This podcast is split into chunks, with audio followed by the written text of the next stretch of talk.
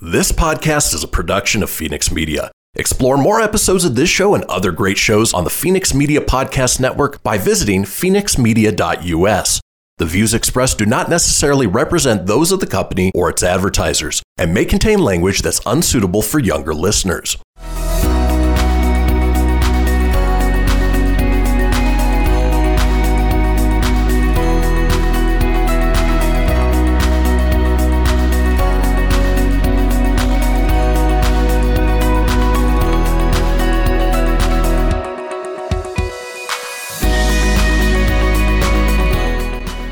Welcome to the Doggish Podcast, the only podcast dedicated to dog parents and the topics, events, and personalities impacting their lives today.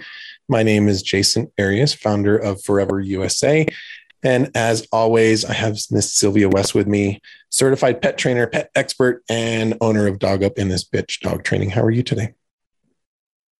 Well, actually, I'm good. I'm like, I'm in a little different setting. I see that. If anyone hasn't noticed my missing dog wallpaper, um, and no, this isn't a green screen background. this I'm visiting my parents. It was my dad's 79th birthday on Happy Thursday. birthday. So we are, yeah. Um, I am. Yeah, what'd you think about today's topic? So, so we've had freaked out after yeah, our interview with Mary. Yeah, we've I had mean, two in a row now that are kind of not like I hate to call them Debbie Downer podcast because I, I am hoping that it energizes people to take action and I, do something. Yeah, I mean, I feel like if anything, they're really informative, and I think that we're maybe shining a light in an area that probably is forgotten for most people. Um, and um, yeah, I think let's just get into it today. We have Mary Powell from the Red Cross. She's the executive director there in Nevada for the Red Cross. So let's um let's get to chatting with her. Let's do it. Officially, good morning to everybody. Good morning. A little monotone this morning. Just a little bit. Sylvia's Sylvia's doesn't isn't sitting with her doggy wallpaper in the background. I know, but I do have this. Wait, this cat pillow. So there there's that. Right. Yeah. Yeah. But it's Saturday. This one right there. If you're not watching this on video, you're missing excellent cat pillow footage. Okay. It's and like I have a cat on my shoulder. And I invited uh, Mary to be on the show from the Red Cross. And Mary and I have known each other for a little while now. She actually used to work as part of the Forever USA team. Um, and then how long ago did you start with the Red Cross, Mary? Just over a year. This is my second disaster season to be amongst and two two unfortunately of the worst that we've had in our history. So yeah. lots of learning curve opportunities. And we went to breakfast a few weeks ago maybe a month and a half ago. And when we were talking uh, she had brought up that the red cross also like obviously and i mean it's a, it seems obvious when you're talking through it but i don't know that i necessarily thought about it when i think of the red cross but because they're helping people who are displaced from bad things happening in the world. That includes animals as well. And so I thought it would be great just to kind of have you on and talk about that and like kind of broaden people's spectrum on what the Red Cross does. And um, especially it'd be, I mean, interested to hear what's going on here in the, uh, on the West coast with all the fires that we're having right now and, and what you're seeing with, with the animals.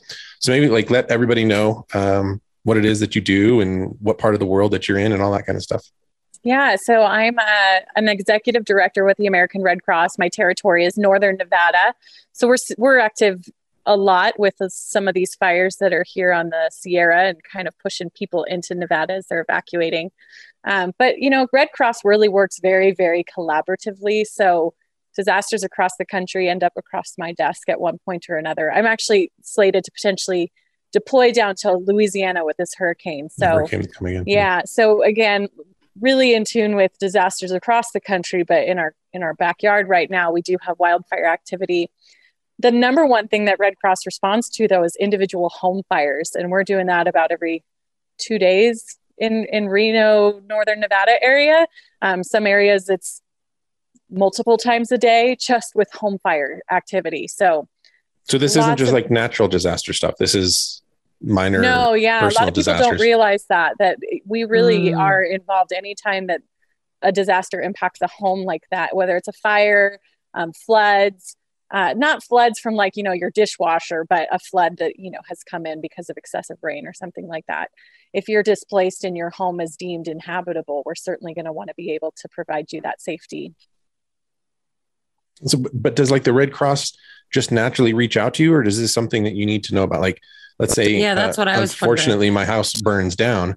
Are you guys just gonna show up like Men in Black, and you're just there, or like, like do we need sometimes to it know? works that way yeah it works that way a lot of the times and it's not it's not a trick it's uh we're we have really good relationships with our fire fire fire departments uh, emergency managers. So oftentimes we are notified that a house has been inha- impacted. If for some reason that communication does break down anyone is always welcome to call 1-800 red cross and report uh, a situation themselves and and we can reach out and see if we're available to to assist uh, depending on the criteria of things but yeah. So, what kind of things have you been seeing happening lately? Because I know, like, when we went and sat down last time, I think maybe we had to delay lunch, or there was something that was just affecting time wise because it just seems like lately we've been dealing with one disaster after another disaster, and they just kind of compound. And so, like, what extremes are we dealing with right now? Well, that's just the the reality of the situation, right? We used to have what we called a disaster season, and we would see, you know, maybe five somewhat large scale events happening within a year, and we would pop up a big operation, support it. Once it was kind of managed, we would we would scale back down. Uh, Red Cross is really pivoting to a much more chronic state of response because we have so many large scale Mm. disasters now happening around the year typically it's fall, right? Wildfires, summer, it's wildfires, fall, it's wildfires. Hurricanes are, are usually fall time frame. Um, tornadoes, same thing. They, they go through a cycle. But then you see things like what happened in Texas last last winter, like these extreme cold events. And we're just seeing more and more uh, extreme events. They have longer durations. They're impacting more area um, for for longer periods, just bigger groups. So disaster preparedness is just going to be a part of every person's life across the country, uh, you probably have something within your area, regardless of where you are, that could impact you at any time. What about cities? Okay, we're gonna take a. Oh, you gotta take a break. All right, take Jason, us to a break. Yeah, we're all right. taking a, a quick break. Very good.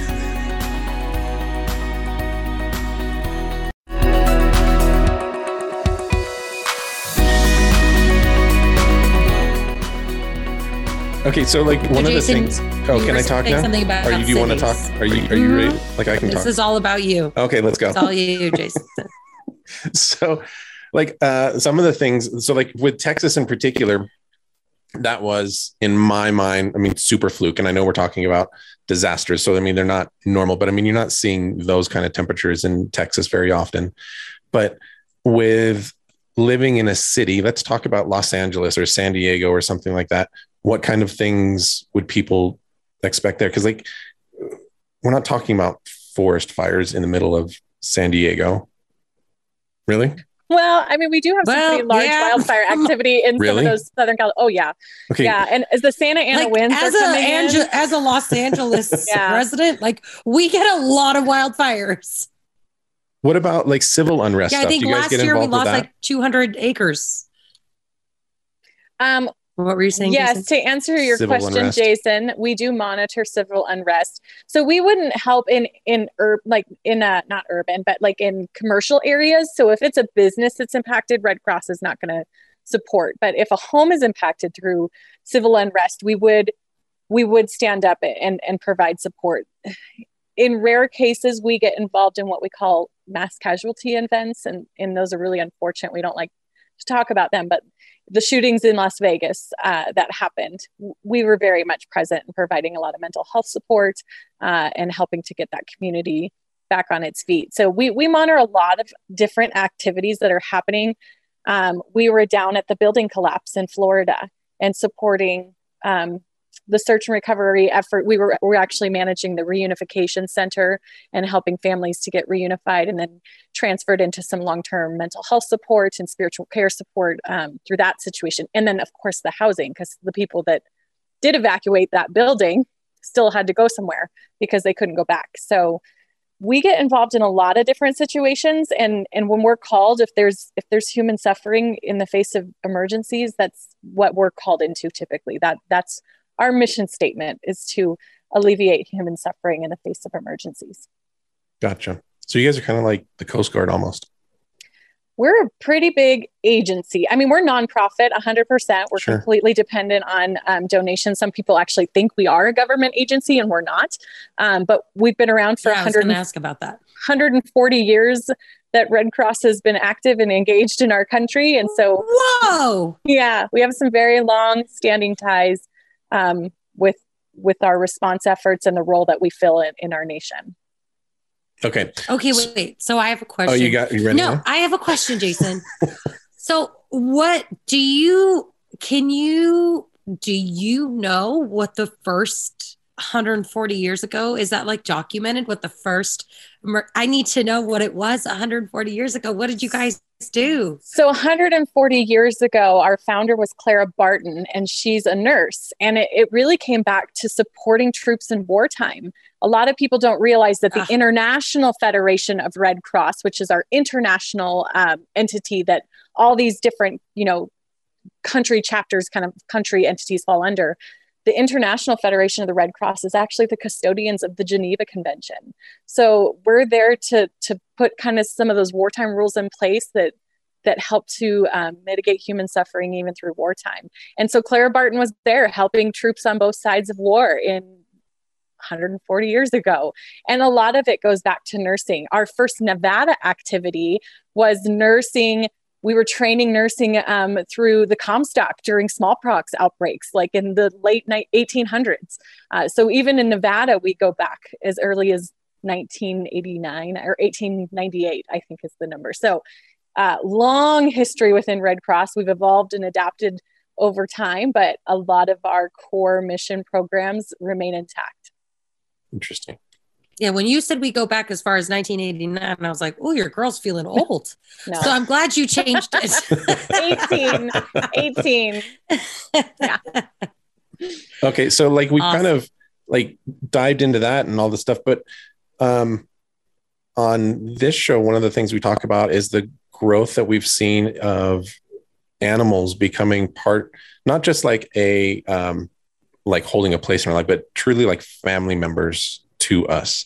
And so I would imagine that you guys are seeing uh, just over the last decade to 20 years the shift of having to help animals at the same exact time or like like how do you guys get involved at that level So we definitely have some great resources for people, and we want people to think about their pet safety as much as they would think about their own personal safety when it comes to being in a disaster. So much of disaster response is improved when people are prepared. Uh, a lot of times, what we're dealing with as Red Cross is after the fact, people have evacuated their homes and they've forgotten to grab their pet's food or they've forgotten to grab their personal medication or their pet's medication. And then we're triaging at that point and trying to fill needs that takes up a lot of time and energy when if you're prepared you're you're going to have a seamless transition in those emergencies and hopefully safeguard your your personal preparedness is going to be your best bet. Um, when large scale disasters are happening our attention is pulled in so many directions and for emergency responders for even the red cross our number one priority is going to be human assets. We are going to prioritize human safety. It's just the facts when these large scale disasters happen. So you being prepared for your pet and for yourself is going to make sure that those things happen better than any agency can take care of you. Of course, we're going to try our hardest. Um, we care about animals and we know that the role that that pets play in people's lives and how important they are. So we always try to try to address those things. But you know, you look at a Category Four hurricane coming into Louisiana right now. We're talking tens of thousands of people that are in harm's way, and we can only do so much in those those critical moments. I think we talked about that a little bit too sylvia if you recall with um we had a company called Pet Evac Pak on the show uh what was that four or five weeks ago um they're actually based here in reno as well mary i don't know if, if you if you've met them or talked to No, but I need to. we'll, we'll connect you. And they put together these evacuation packs specifically for, um, excuse me, you can customize it to your animal. But I mean, they, they, they have some kind of more generic ones where it's like small dog, medium dog, large dog, custom, double pack, like all these different things. And they really break down like all the different stuff that's going to be unique for an animal as opposed to yours. And, and that's why when we had a chance to bring you on, like I can hear some of our listeners kind of cringing a little bit, you know, hearing like, oh no, that the humans are going to be the ones taken care of first. But the part that's important to me is that this is part of the preparedness of something that's yeah. going in. Like you, like you have to have proper expectations so that you know what you need to take care of on your own. And I guess yeah. that would be one of my next questions. Like what, like what does somebody, what is the experience for somebody that is completely unprepared? Like, yeah.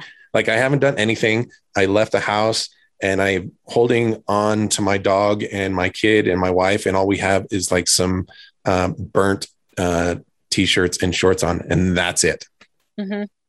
Yeah, it's going to depend again on the individual disaster. If it's an individual home fire, typically what red cross will do is come in and provide financial assistance so you can go get a hotel room and you can look for what's best for you in that scenario if, if you have a pet you know you can go find a pet friendly hotel room hopefully that will take you in uh, and we'll give you some you know hopefully financial assistance too to cover those essentials the food and some extra clothing and dog food and things like that. So you'll be given a small financial assistance stipend eh, as fast as we can possibly get it to you to cover those first couple of days right?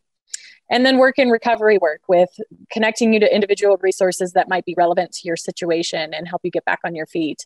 And our caseworkers are amazing about walking people through that process uh, i have to give a pitch if you are a renter get renters insurance it's the biggest thing we see that that individuals that rent uh, their home burns down they've lost everything and they're very limited on what they can get back um, because they didn't have renters insurance it costs seven to ten dollars typically yeah, a nothing. month. It is nothing. So um, we see very very few renters with it, and it is a huge barrier to getting back on your feet without it. So that's my pitch there. Um, for a large scale disaster, if you've left, first of all, take your pet with you. I hate to say it, but sometimes people downplay how severe these events are. And maybe you think, ah, that fire is six miles from here. There's no way it's going to come. I'm just going to leave my dog behind where he's comfortable and we're going to go because I know we'll be back. You may not be back. And these fires can move very, very fast with wind, and situations can change. The best forecasts and estimates on these disasters are never perfectly accurate. Take your pet with you. You can't get back. They won't let you to go back. So I'm amazed at how many people actually leave their pets behind um, and, and, thinking it's what's best for the pet, right? You know, they, they don't want to put it mm-hmm. in a mm-hmm. shelter. They don't want to displace their pet, but sure, the stress. Yeah. Right. Yeah. I mean, I get, I get as a pet owner, like I have dogs in their my life. So I get like, sometimes you'd think, oh, my dog's elderly and it's hard for him to travel. Take him with you. Um, so that's my first tip. Second, you know, have, have a way to confine them yourselves bring a kennel with you. If you don't have a kennel in your house, make sure you have a really sturdy harness and leash.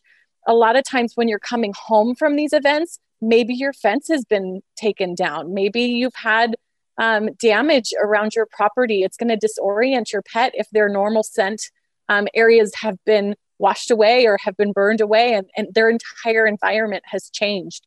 So we see a lot of pets escape in these situations because they're traumatized as well. And so making sure you have really good um, ways to secure your pet, microchip them.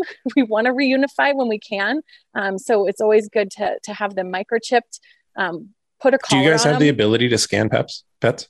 we always work with local animal agencies when these situations happen so red cross doesn't but we always bring in those those animal agencies to support just this um, not every shelter, most shelters won't take your pet. So that is another thing to consider is where will you go? Um, if you want to stay with your pet, where will you go that you can have them with you? We will provide opportunities to shelter pets, um, but they won't necessarily be with you. So just again, setting setting the right expectation ahead of time of what usually the government agencies, emergency management, Red Cross, um, we support their efforts. Understand those limitations and have alternatives. If you really have to be with your pet, know where you're going to go. Okay, okay. Let's take a quick break. And and we'll get right back to this. Perfect.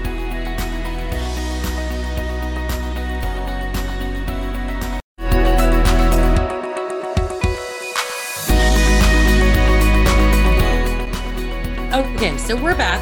I have questions. Yeah. So you mentioned something, and like this is just from my experience, because like in California, obviously we experience large scale wildfire events where we lose like I think last year we lost 200 acres in Los Angeles. Lots Probably of more than homes. 200. It was really I'm bad. sure. 200,000. Um, I think it was more. Yeah, it was like it was a lot. It was a huge amount of loss.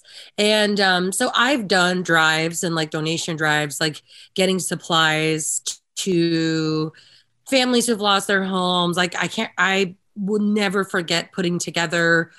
I think they call them like recovery kits, which is basically like we have to get the families like buckets, shovels, and like nets so Yep. that they can go back and sift through their home ashes to like recover anything that they might need. Like I remember putting those kits together with like my local hardware store, a couple different hardware stores.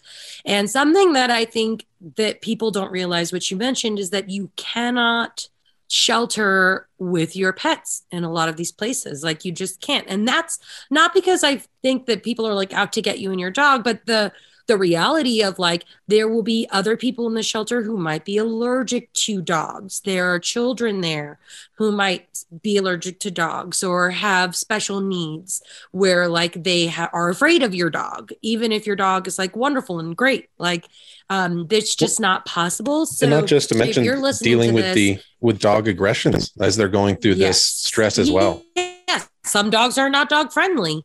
And so like I think that um like if you're listening to this and you're like, "Oh gosh, like I'm totally afraid that my dog won't have anywhere to go." Like or if you're like, "Oh wow, that's terrible. How can I help?" Like you can sign up there are lists where you can sign up to be like a temporary shelter placement for a dog, a foster, a temporary foster home for a dog who is displaced from an emergency. Like these lists do exist. You can become a part of them.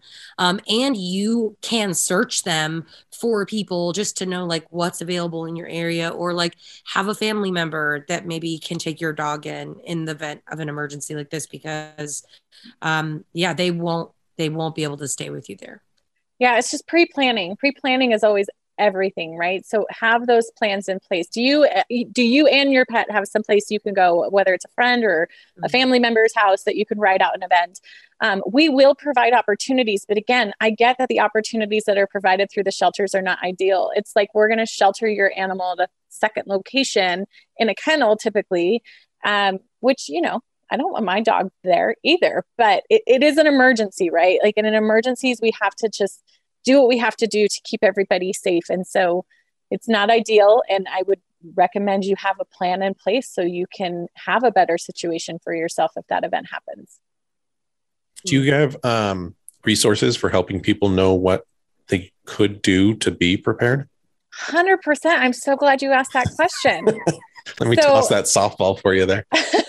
people can go to redcross.org slash pets with an S, pets.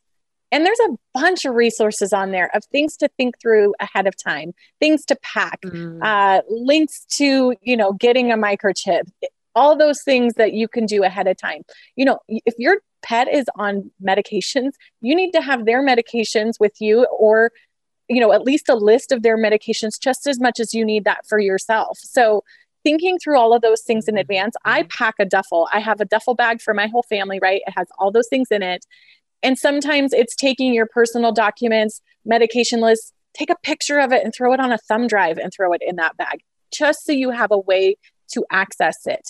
Um, and again, make sure you take it with you when you leave, if at all possible. And pre plan as well. If you aren't home and your pet is, do you have a neighbor or friend that could go and get them? Because sometimes you're at work and you're not going to be allowed to get back into an evacuation zone. We try to, to accommodate that, but I've seen it happen where a fire is raging really heavily in an area and it's not safe to let people return to their homes. Um, but if you had a friend or a neighbor that was in the area that could swing by and pick up your pet, like have that plan in place as well. What about the thought like um so I was just kind of going through this uh, like if we couldn't get back into our neighborhood, I have neighbors that I could absolutely call, but my dogs may or may not want to go with them. Like it might be dangerous for my neighbors to come over and try and grab my dogs and put them in. Is it better just to let the dogs out as opposed to keeping them locked into a, a yard? Like are like are animals smart enough to move away from the danger or or no? It's a I would say it's I I don't know what the Red Cross stance on that. It would probably be no, but at the same time, every emergency is different right. and your level of emergency is going to be different. And it depending on the circumstances, you've got to make the best decision that you can make in that moment. And your pet, yeah, it's probably going to be better off loose than stuck in a house or stuck in a yard. That makes common sense to me. You know, where they mm. can't get out and they're stuck. I, we've certainly seen it with livestock. A lot of times, the right. livestock. And that's kind of I was thinking, like horses and stuff like that. Because I mean, I would, instinct. I would imagine that um, like you're going to have certain size limitations. Somebody's not going to be able to show up with 30 horses and say we're well. We try to we try to have a contingency for livestock and, and pets. So there usually when you look at these evacuation orders, it'll say here's your evacuation shelter. Here's the you know evacuation for plan for pets and livestock, and we'll have places to go. And I know it'll be no shock to either of you, but the animal community rallies pretty heavily yep. around these mm-hmm. events. And and we do see people that will come in with trailers and try to get the animals out. Again, no one wants to see any loss of life, sure. um, four-legged or two-legged. So we're always going to be working to try and prevent as much as possible. Or tripods. I know we'll tripods. get messy. I mean, you don't want to miss those. They're my favorite. So what does that part of the experience look like when you show up? So like something's happened and um, I would imagine that you guys either have buses that are going to take you down to the shelter or um, if you got your car out, you're able to drive somewhere. Like, like what are those first initial steps look like? Because like for me, again, and I have, I have a question about your duffel bag too, but so don't let me forget that. but for me, um, just having some sense of anticipation. I know every emergency is going to be different and working in different locations is going to be like all of these different things.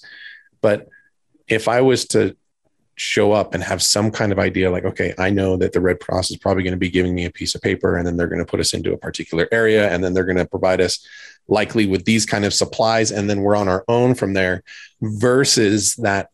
I mean, we experienced that little bit of fear just walking into a new room for a cocktail party where you're like, I don't know where to go. I don't know what to do. I'm just going to hide here in the corner, let alone the chaos of an emergency. Yeah. So, like, like, what does that look like? Well, we always ask that you check in with a volunteer first. So, our Red Cross team at a Red Cross managed shelter, and they're not always Red Cross managed, but from our experience, we have an open shelter in Nevada right now. We have a beautiful team of volunteers that are just standing by waiting for people to arrive. Um, and they're going to check you in. Right now, we're going to screen you for COVID and make sure that we have the right health protocols in place as well. Um, we have currently at the shelter that's open right now a giant trailer sitting right in the very front with a ton of kennels sitting right there. So as soon as you arrive, we're going to have some supplies for you to to get your pet secured. Um, we will talk to you about the best option for you if you want to stay on site. Usually, a congregate shelter, that's what we call most of our mass care shelters. Congregate shelters are cots, cots in a in an area that we have spaced out like equally. gymnasium. Yeah, I mean that's what we got for an emergency. so we put people on cots. Um, right now, we have uh, distancing requirements because of COVID, so they're more spread out than a typical shelter time, but. Uh, we'll make sure that you're safe. If you have a pet, it might have to go to that animal shelter that's nearby, um, depending on the shelter and what they allow. So it really depends on the facility. So always ask them those questions What's the plan? Sometimes people come down to the shelter and they'll choose to they'll have their trailer with them or they'll even tent camp around the shelter. And that's an option. And that's one way that some people stay with their animals is that they stay near the shelter on property and they bring a tent or they bring their trailer down. They still have access to the shelter so they're getting regular information through our communications channels. And we have support services such as you know feeding and emotional health support and health services all available so they'll stay near us so they have access to some of those things but they can be with their pets so that's an option as well so it's really going to it i i agree it's unfortunately case by case emergency by emergency if you don't have transportation out of the evacuation center, we will likely have a sheriff's department, police department. Sometimes we have shuttles. Again, depends on the emergency. They'll get you out. Um, those sheriff's sheriff's officers and police officers are going to go door by door and knock and make sure people are wow. out of those areas. So um, we've seen that happen. Which also We're, like is like an endangerment to their lives. So like if you're in an evacuation zone, like just evacuate. Just get out. Um, yeah. If, if, if at all go. possible, get out. Uh, um, if you don't have transportation, call and tell somebody I'm here at this house and I don't have transportation. I mean, the compassion of people is when I when you work for the Red Cross, you see the best of people, and the compassion and humanitarian spirit around these events is incredible. And there there will be people that will will help you if at all possible. Wow. Okay, we're gonna take one last break. I know. Um, and we'll be right back.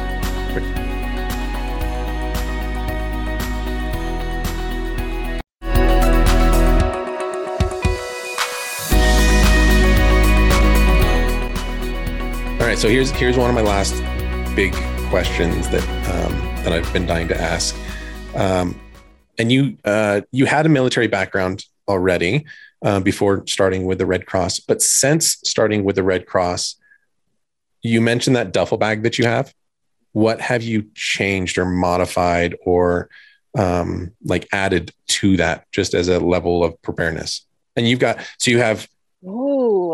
the you've got your husband, your daughter, and the two doggos. Yeah. So so that's a fairly average family size. So do you have individual that's duffel a bags? Hefty duffel bag. Do you have one? Like talk to me about this duffel bag. So I have multiple duffel bags. one because again, like running the scenarios through my head. I have a duffel bag in my trunk and it has it's a smaller one and it has some basics.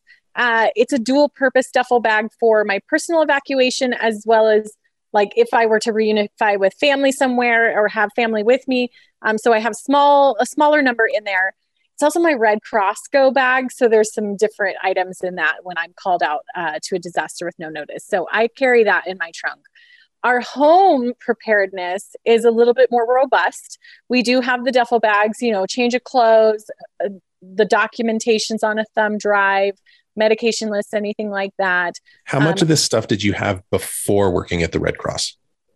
Well, I lived in Alaska before I moved here, and I'm prior military. So I've always been a pretty prepared person. Hmm. The thumb drive t- tip is a Red Cross tip that I did not have before. And I've always thought, like, I'm not going to carry my passport in a duffel bag in my closet, right? Like, realistically, that just never really made sense to have like my birth certificate and stuff in a go bag. But I can take pictures mm. of it and put it on a thumb drive. Like that was such a smart idea. I was like, I don't know why I've never thought of that before. So that was the big tip that I love. Same thing with your valuable photographs. Like you think about evacuation, people ripping the photos off the wall, right? Like we live in a digital age. Take mm-hmm. pictures of that stuff. You know, get your um get your your stuff digitized so you can transport and you won't be at risk of losing them. Um, especially that older stuff that you know maybe mom or dad passed down to your grandma and grandpa. So that's probably the biggest takeaway. I keep food and water uh, for at least 72 hours. That's the recommendation for all of us. So so what does that look like? Like what does 72 hours of food and water look like? Because i think that's one of the biggest misconceptions that we have like how much we actually consume mm-hmm. within 72 hours. Well, and food is not the priority. I hate to say that. Like food, yes, but really water because you use water a lot more than just to drink, and people don't realize that. Um, and if your water is contaminated, you, you, know, just even hygiene and things like that, you're going to want to have some water supply. So we, uh, I always mm-hmm. have a gallon per person per day. So 72 hours, depending on the size of your family, plan for. Uh, with Red Cross, you know, if you go back, like that is an important number that I don't think people really wrap their like they hear it and they a gallon per person, person per, per day, day, as a as like a minimum. Mm-hmm. And obviously, maybe your dogs are going to be a little bit less than that. But when you start, like, just go do this exercise. Go put three days of water for every single person in your family in the back of your car and look how much space that takes up. Yeah. It's not well, and how to store your water. I mean, make sure you have the right storage receptacles for these things as well, especially if you're going to fill them and have them sitting. You know, you don't want to rotate your water every day, obviously. So there are some some vessels that are created to hold water more long term.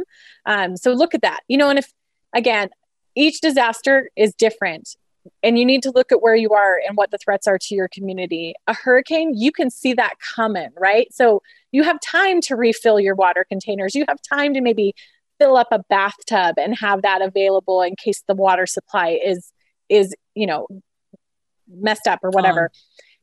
In an earthquake in California, you're going to get zero notice. So no yep. notice events Everything are totally different. one day. Yep. Yeah, it's very, very different. So you have totally to think about those things. And what, if you're in California, you better have like a large water receptacle that you're keeping fresh every, you know, so many months, depending on what, what you have it in. Um, so it, it, thinking through these things, it's no fun. Like nobody wants to think about this stuff, but it's really, really important to your, your personal safety because when large scale events happen, again, everyone is stretched thin. Red Cross is local. We're usually in all communities in some level.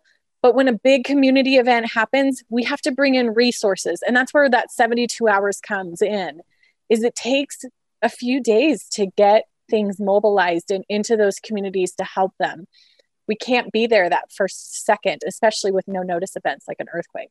Well, and I think the other thing, and I've talked to Christy about this before, in any event, it doesn't matter whether it's a hurricane or a forest fire or um, uh, uh, flooded. Like sometimes it's not about avoiding the disaster; it's about avoiding everything that's going on because of the disaster. So if I have water and food in my house and I like we have a bag of dog food as just like emergency dog food, like a really big bag that we don't use and we'll end up probably just throwing it away and putting something else back there and, and rotating through it. But the whole purpose is because I don't want to go to the grocery stores.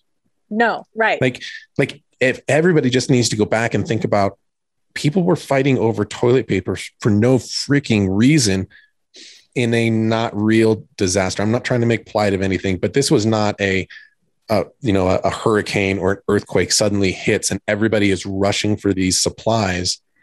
It's like I want nothing to do with grocery stores or the streets or anything like that. I want to be able to stay in my home as well. Mm-hmm. So having that stuff there to avoid ending up in a disaster is part of the the solution as well.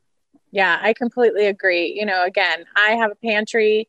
I I purposely keep uh canned and like pouch i mean we're in such a great age now i feel like too i think about my grandma's preparedness and you know she had to like jar stuff right like we have so many yeah, great like meal options yeah we have great meal options that have long shelf life um my personal favorite there's like these like lentil packs you can get them at um Costco, right? They're really tasty and they have a long shelf life. I throw a few of those in my bag because I know I could eat it cold even if I had to, right? And it would be super yummy. It's got protein, it's got everything that I'd need to give me energy to keep me going.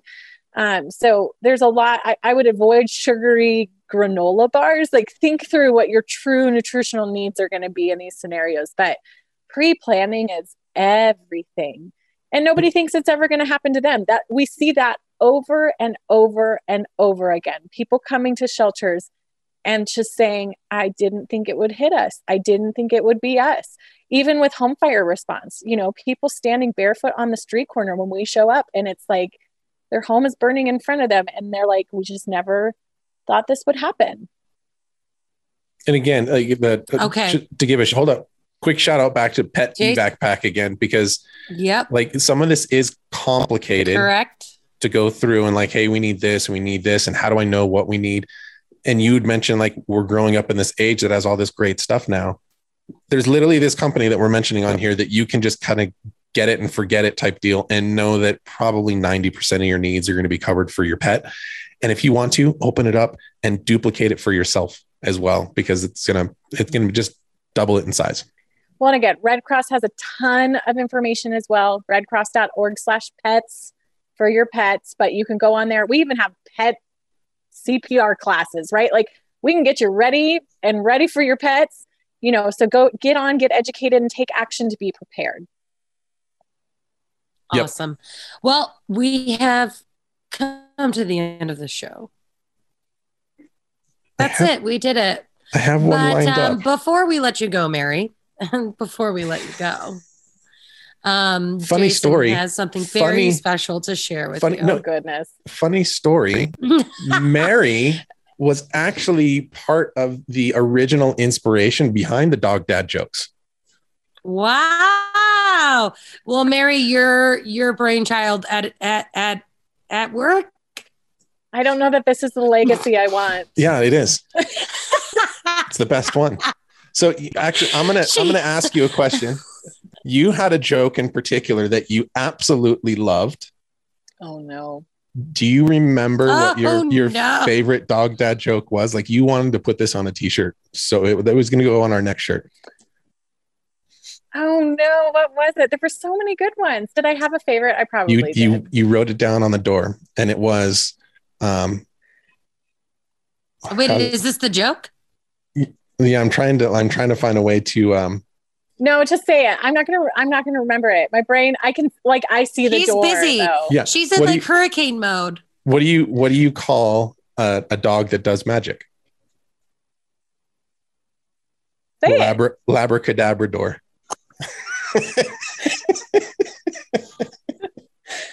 I mean, that's funny. It's good. I think there's a chance that we use that one on the early, early podcasts. Do you remember Sylvia? I've never heard this. You've never heard that No, one? Okay, yeah, this is news to labracadabra me. door. This joke is news to me. But I couldn't pass on it. There like you I go, was Mary. sitting here looking. I was. He's I been almost saving one. this for you. Well, no, I had a different one about um, how a dog avoided getting kicked out of their apartment. He rene- renegotiated his leash. oh man. That's the I'm one I was. You got Sylvia. two jokes, Mary. this is so, but what I'm understanding is like I have you to blame for this. Okay. All right. Maybe. well, next little time a guest feels tortured, I'll be like, Mary Powell. Mary Powell, everyone. Whatever. I'm. Um, I'm in talks. no, talks we with, thank you for with Netflix to do my own comedy special. It's coming. Good luck with that. Oh my gosh. Well, Mary, thank you so much for coming on with us today and just talking like preparedness, especially in such unprecedented times. Um, you know, we are coming into that fall season. So if you or your family are at risk of experiencing an emergency, please check out the Red Cross. Please check out Pet Evac. Be prepared, feel prepared. I can tell you after these last two interviews, I'm feeling extremely underprepared. So it's definitely changing my mind about how I need to be ready because, like you said, no one thinks it's going to happen to them, but it's going to happen to someone.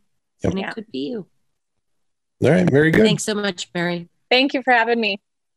Just want to take a quick moment to thank everyone for listening today and our guest, Mary Powell, again. As always, anything that we discussed websites and we talked about the Pet Evac Pak again. It's all going to be listed in the show notes. Um, please make sure to check us out on social media which is at doggist podcast on instagram and facebook. If you're not already please hit that subscribe button so that you know when new episodes are happening. I'm doing i'm doing airline traffic directing I know your your hands are moving a million miles an hour, and your your video's You not quite to- keeping up with it. It's it's fascinating. need to do, do, mm, mm, mm, mm, mm. Now I'm voguing. It's happening. Anyways, follow, subscribe, review, rate, and if there is a topic, personality, or anything else pet related that you're like, hey, you guys need to talk about it, let us know so that we do. Please See you next time. Awesome. Bye.